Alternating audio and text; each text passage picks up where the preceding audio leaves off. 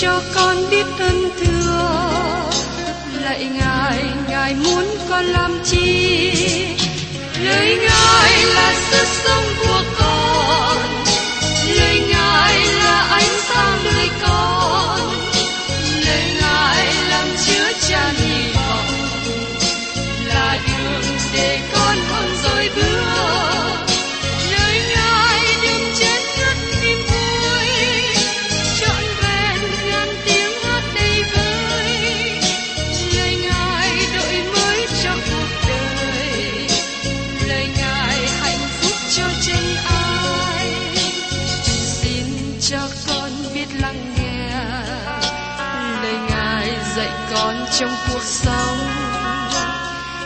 xin cho con biết lắng nghe.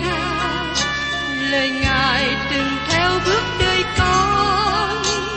Xin cho con biết sẵn sàng chờ đợi và vẫn nghe theo chúa. Xin cho con biết sẵn sàng thực hành lời chúa đã truyền ban Hân hoan chào mừng quý vị đến nghe chương trình Tìm hiểu Thánh Kinh. Đây là một chương trình học kinh thánh liên tục và hệ thống trong thời gian 5 năm. Chúng ta sẽ lần lượt khảo sát từ sáng thế ký cho đến khải huyền. Mục sư tiến sĩ McGee là người được Chúa dùng để sáng lập và thực hiện chương trình này. Ông tin rằng lời của Đức Chúa Trời có khả năng đáp ứng mọi nhu cầu cho tất cả mọi người trên thế giới, không phân biệt chủng tộc, văn hóa, trình độ tuổi tác hay phái tính. Ước mong quý vị theo dõi liên tục và giới thiệu cho thân nhân bạn hữu cùng đón nghe. Kính chào quý vị và các bạn. Trong chương trình tìm hiểu Thánh Kinh hôm nay, chúng ta tiếp tục trong sách Gia Cơ đoạn 3. Nến việc Đức Chúa Trời thử nghiệm đức tin bởi môi lưỡi. Trong chương trình kỳ trước, tôi đã cùng với các bạn tìm hiểu trong Gia Cơ đoạn 3, từ câu 1 cho đến câu 4. Tôi xin nhắc lại phân đoạn kinh thánh này trước khi chúng ta tìm hiểu phần còn lại trong ngày hôm nay.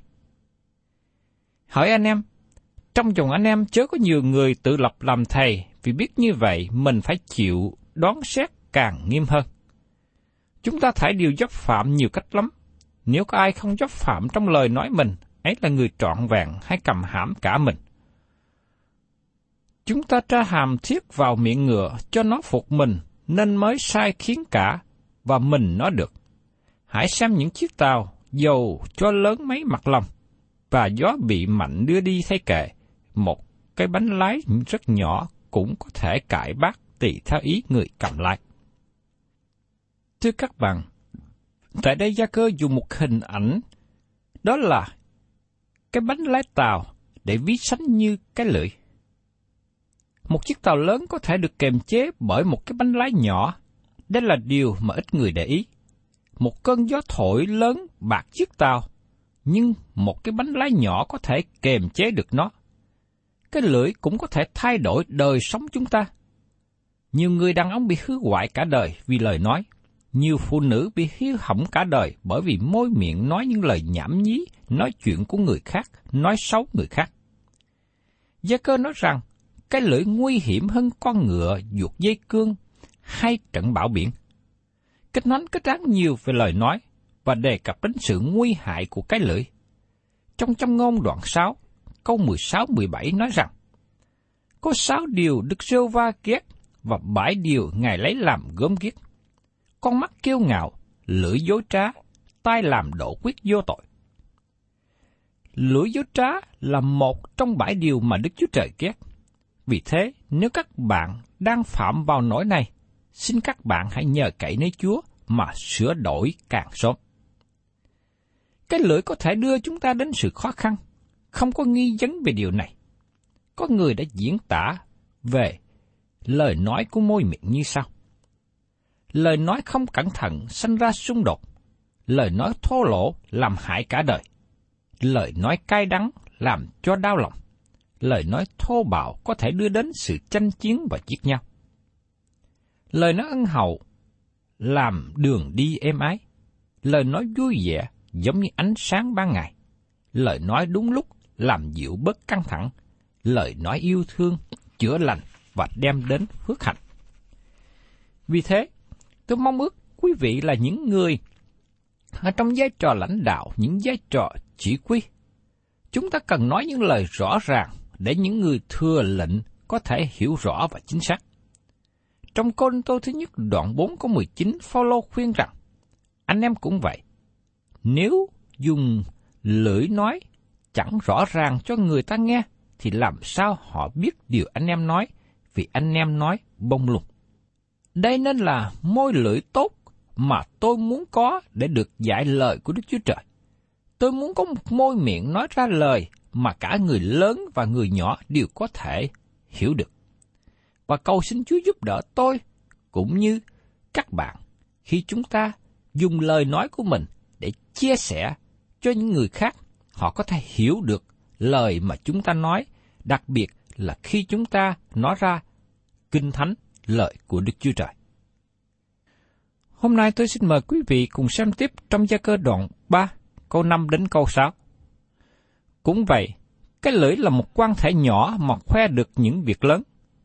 Thử xem cái rừng lớn chừng nào mà một chút lửa có thể đốt cháy lên. Cái lưỡi cũng như lửa, ấy là nơi đô hội của tội ác giữa các quan thể chúng ta, làm ô uế cả mình, đốt cháy cái đời người. Chính mình nó đã bị lửa địa ngục đốt cháy. Thưa các bạn, đây là nơi mà tôi rút ra đề tựa cho quyển sách nhỏ tôi đã viết, Địa ngục trong lửa. Đây là những gì mà cái lưỡi có thể trở thành, và trong nhiều trường hợp nó thể hiện như vậy. Có nhiều người đặt câu hỏi về từ ngữ địa ngục được dùng tại đây. Từ ngữ Hy Lạp được dùng trên từ địa ngục là Gehenna, chứ không phải là từ ngữ Sio. Nó đề cập về thung lũng Himnon, nơi mà lửa cháy không hề tắt. Từ ngữ này được dùng 12 lần trong kinh thánh Tân ước, trong đó Chúa Giêsu dùng 11 lần và Gia Cơ dùng một lần. Đây là lời dịch đúng. Chính mình nó, cái lưỡi đã bị lửa địa ngục đốt cháy. Thật lòng hình ảnh đáng chú ý khi Gia Cơ so sánh lưỡi với cái lửa. Tôi không biết là có bao giờ các bạn thấy cháy rừng chưa? Vào mùa hè tại những khu vực có rừng lớn như rừng U Minh của miền Nam, thỉnh thoảng có những đám cháy rừng rất dữ dội mà không ai có thể chữa được, và người ta đành phải cho nó cháy đến khi nào tự tàn. Lửa cháy là một tai nạn lớn cho con người và thiên nhiên. Khi lửa được chế ngự, nó đem đến nhiều lợi ích. Lửa dùng sưởi ấm, nấu ăn, tạo ra năng lượng, chạy máy trong ngành kỹ nghệ nhưng lửa trở thành tai nạn nguy hiểm khi không thể chế ngự được nó. Thật là một thảm trạng khi có nhà ở bị cháy. Ngay cả trong thời đại tiến bộ hiện nay, chúng ta vẫn chưa có thể chế ngự lửa một cách hoàn toàn. Chúng ta vẫn còn thấy nhiều tai nạn lớn gây ra bởi lửa. Cái lưỡi giống như lửa, khi nó được chế ngự, nó trở thành phước hạnh nhưng khi cái lưỡi không được chế ngự, nó trở thành tai họa. Nó có thể đem đến sự an lành, hay có thể đem đến sự rủa xả. Trong trăm ngôn đoạn 12, câu 17-18, chúng ta đọc như sau. Kẻ nào nói thật, rao truyền sự công bình, song kẻ làm chứng gian phô sự giả dối. Lời vô độ đâm xoay khác nào gươm, nhưng lưỡi người khôn ngoan vốn là thuốc hay. Và trong trăm ngôn đoạn 15 câu 14 Lòng người thông sáng tìm kiếm sự tri thức, còn lỗ miệng kẻ ngu muội nuôi lấy mình bằng sự điên cuồng. Tôi nhắc lại lời châm ngôn mà tôi đã nói trước đây. Các bạn làm chủ lời nói, nếu không lời nói làm chủ các bạn. Nếu các bạn chưa nói ra, các bạn không có trách nhiệm, nhưng khi các bạn đã nói, lời đó kết án các bạn. Tôi đã học điều này qua kinh nghiệm cá nhân về sự sơ sót của môi miệng, nhất là khi tôi nói trên radio. Các bạn có nhớ trường hợp của Simon Ferrer? Môi miệng của ông chỉ ra chính ông, và Ferrer đã chối không biết Chúa Giêsu. Nhưng vào ngày lễ ngũ tuần, Chúa đã dùng ai để rao giảng thánh lành? Ngài dùng môi miệng của Pierre, rơ. Dầu rằng trước đó ông đã chấp phạm, té ngã. Vì thế, chúng ta cần nhận biết rõ điều này.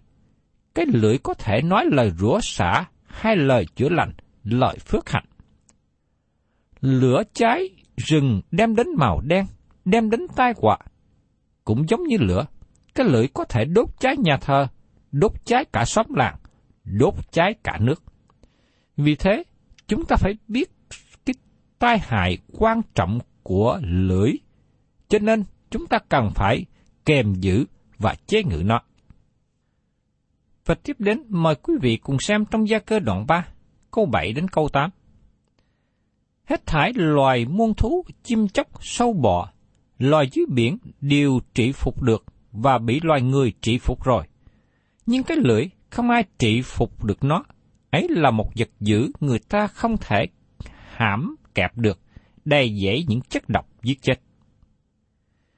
Tôi nhớ lại thời gian trước đây khi còn là thanh niên, có một đoàn siệt với nhiều súc vật đến trình diễn tại thành phố nơi tôi sinh sống. Họ muốn một sân cỏ rộng gần nhà để dựng trại và chuẩn bị trình diễn. Tôi đến làm quen với họ và họ cho tôi vào xem sự chuẩn bị của họ. Tôi đến gặp một người trong đoàn siệt phụ trách chăm sóc các thú dữ. Tôi thấy ông ta đi vào chuồng sư tử mẹ và bồng trên tay sư tử con. Ông ta chơi giỡn với sư tử con. Tôi đến gần và hỏi ông, tại sao ông lại chơi giỡn với sư tử con như vậy? Ông ta trả lời, vì tôi không thể nào huấn luyện được sư tử lớn. Vì thế tôi chơi giỡn và huấn luyện chúng nó khi còn nhỏ.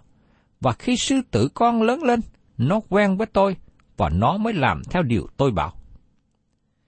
Tôi xin thưa với các bạn rằng, các bạn có thể trị phục sư tử, các bạn có thể trị phục con voi, nhưng các bạn không thể trị phục cái lưỡi.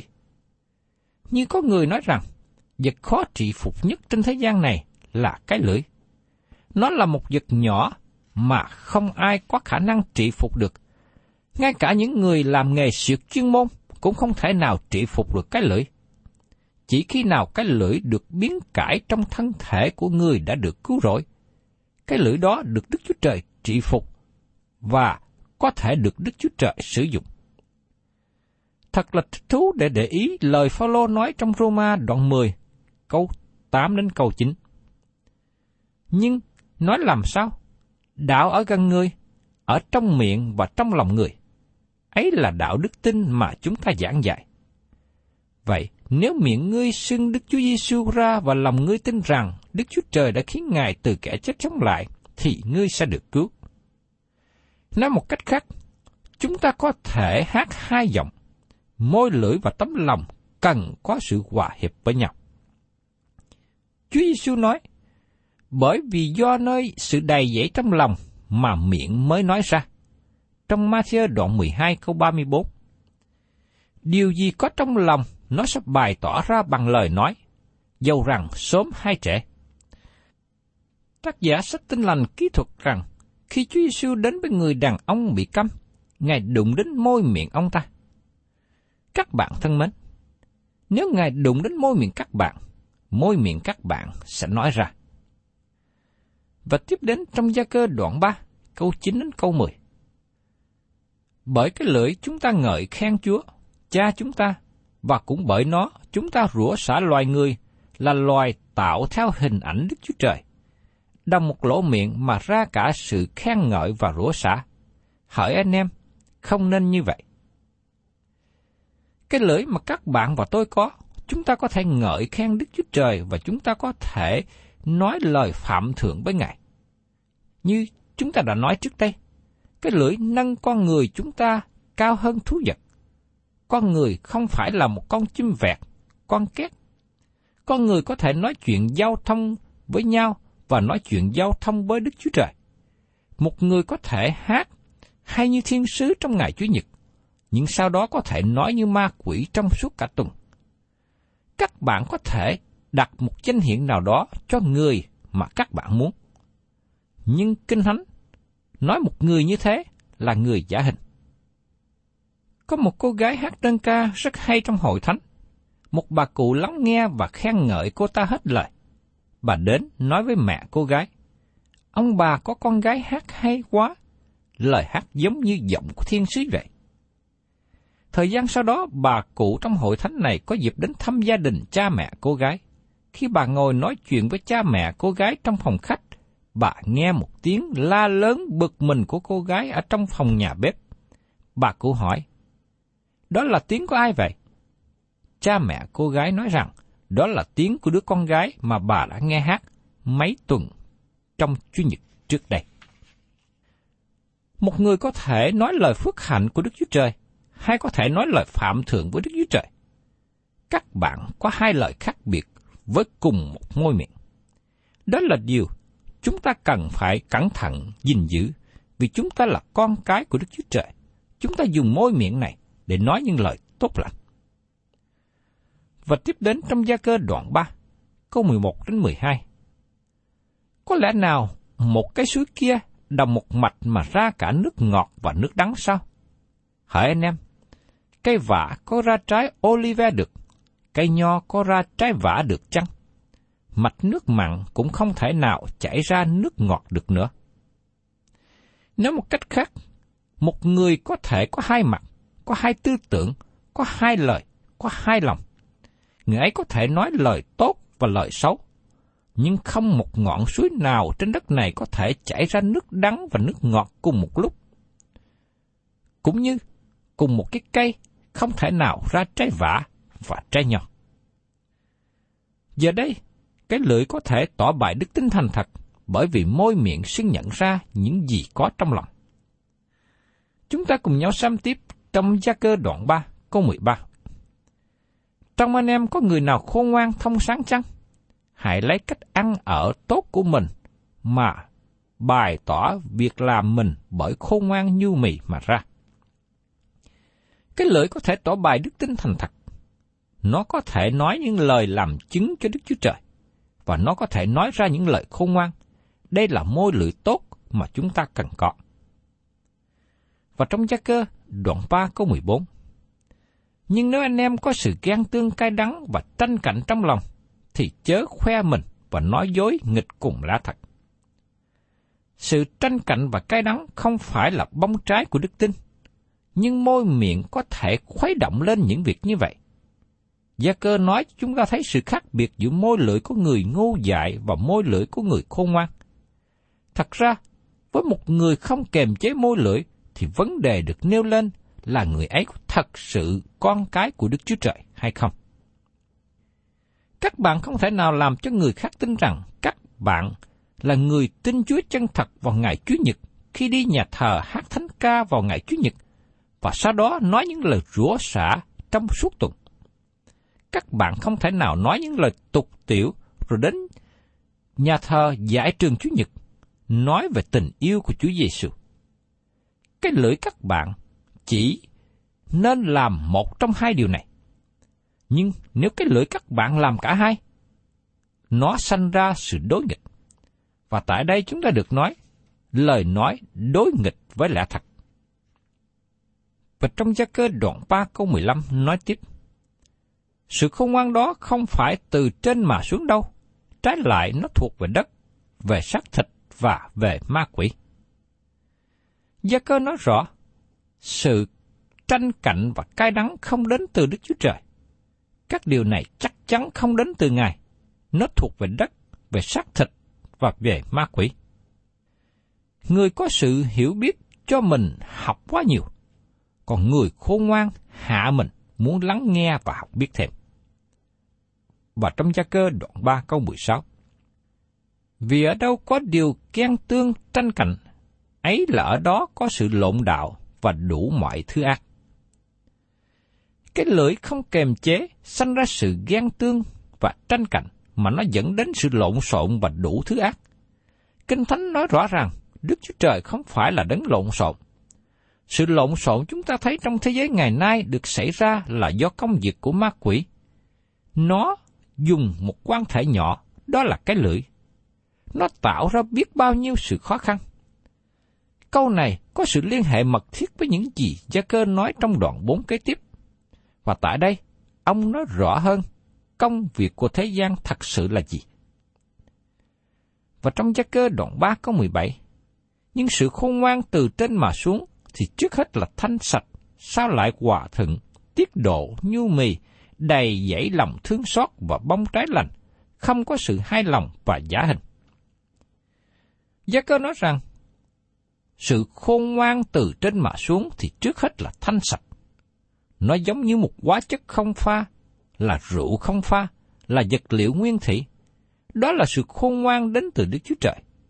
Và gia cơ xác định rõ, nó sanh ra sự hòa thuận, tiết độ, nhu mì, đầy dễ lòng thương xót và bông trái lành, không có sự hai lòng và giả hình. Tiến sĩ samen Wemmer đề cập về sự kiện rằng sự giảng dạy của các tà giáo sanh ra sự ghen tương tranh cạnh rắc rối. Ông nói, các bạn không thể giải thích sự gian ác của thế gian chỉ với công việc của con người. Nó là công việc của con người và có thêm một điều gì khác nữa. Đó là lý do tại sao các tôn giáo khác thành công. Họ kết hợp với quyền lực siêu nhiên và đến từ bên dưới. Những điều sanh ra sự chia rẽ, tranh cạnh trong hội thánh không đến từ Chúa. Các bạn cần biết chắc điều đó. Nó đến từ con người, nó đến từ sự sử dục của ma quỷ. Và trong gia cơ đoạn 3 câu 18, Và bông trái của điều công bình thì gieo trong sự hòa bình cho những kẻ nào làm sự hòa bình vậy. Đây là bông trái của đức tin. Cần phải có sự công bình trước khi có sự hòa bình. Tôi mong rằng tư tưởng này đến được với những người lãnh đạo chính quyền của thế giới hiện nay. Các bạn không thể nào có hòa bình nếu không có công bình. Tác giả Thi Thiên nói rằng sẽ có một ngày sắp đến, sự thương xót và sự chân thật sẽ gặp nhau, sự công bình và sự bình an đã hôn nhau. Trong Thi Thiên đoạn 85 câu 10 Ngày nay, sự công bình và sự bình an không biết lẫn nhau, và hai điều này cũng không nhìn nhận với nhau nữa. Trong giơ cơ đoạn 3 kết thúc phần thứ nhất của thư tín này. Và trong phân đoạn này, giơ cơ đề cập đến việc xem xét đức tin thật. Có sự khác biệt trong đức tin. Các bạn có thể tin vào việc sai lầm, hay có khi các bạn cúi đầu chấp nhận một điều nào đó và gọi đó là đức tin. Nhưng đức tin thật sanh ra công việc thiện, công việc tốt. Trong ba đoạn này, Gia cơ chỉ ra nhiều cách khác nhau mà Đức Chúa Trời dùng để thử nghiệm đức tin, để chứng minh đức tin thật. Trước nhất, Đức Chúa Trời thử nghiệm đức tin với sự thử thách. Tiến sĩ Richard Sammy, một giáo sư dạy kinh thánh rất nổi bật, nhưng lại gánh chịu bệnh thận nhiều năm. Tôi muốn chia sẻ với các bạn những gì ông nói, bởi vì tôi thấy đây là lời nói từ một người giảng dạy lời của Đức Chúa Trời. Nó không phải chỉ có lý thuyết, nhưng nó cũng đến bằng kinh nghiệm riêng tư. Ông nói, đời sống trên đất sẽ không có giá trị nhiều nếu như sự đau đớn được cắt đi. Hầu hết chúng ta đều chống lại những gì gây cho chúng ta sự đau đớn và kể như là chúng ta bị bất nhiều hơn là những gì chúng ta có thể thụ hưởng. Chúng ta được nói cho biết rằng con hào khôn ngoan hơn. Khi có một vật nào làm đau đớn đến, chẳng hạn như hột cát rơi vào trong vỏ con hào, nó bao phủ hột cát này và làm cho hột cát trở thành một viên ngọc trai tốt. Nguyên nhân gây ra sự đau nhất có thể được chặn đứng bằng cách bao phủ nó lại và sanh ra cục ngọc trai. Vì thế, ngọc trai thật ra là sự chiến thắng của sự đau nhất. Mỗi sự đau nhất đến trong đời sống chúng ta ngày nay là cơ hội để sanh ra ngọc trai.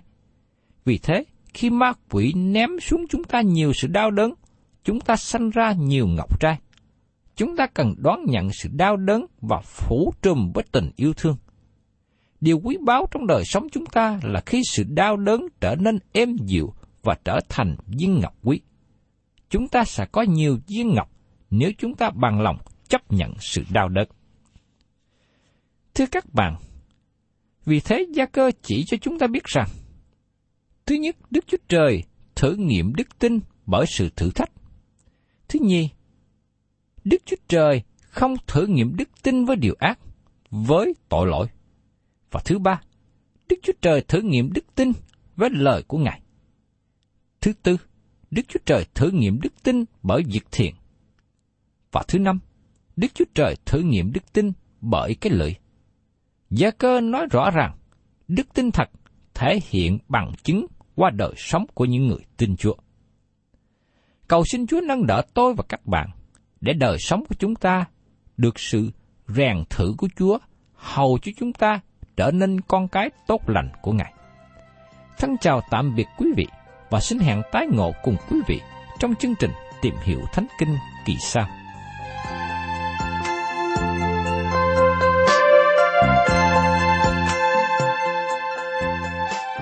Cảm ơn quý vị đã đón nghe chương trình Tìm hiểu Thánh Kinh.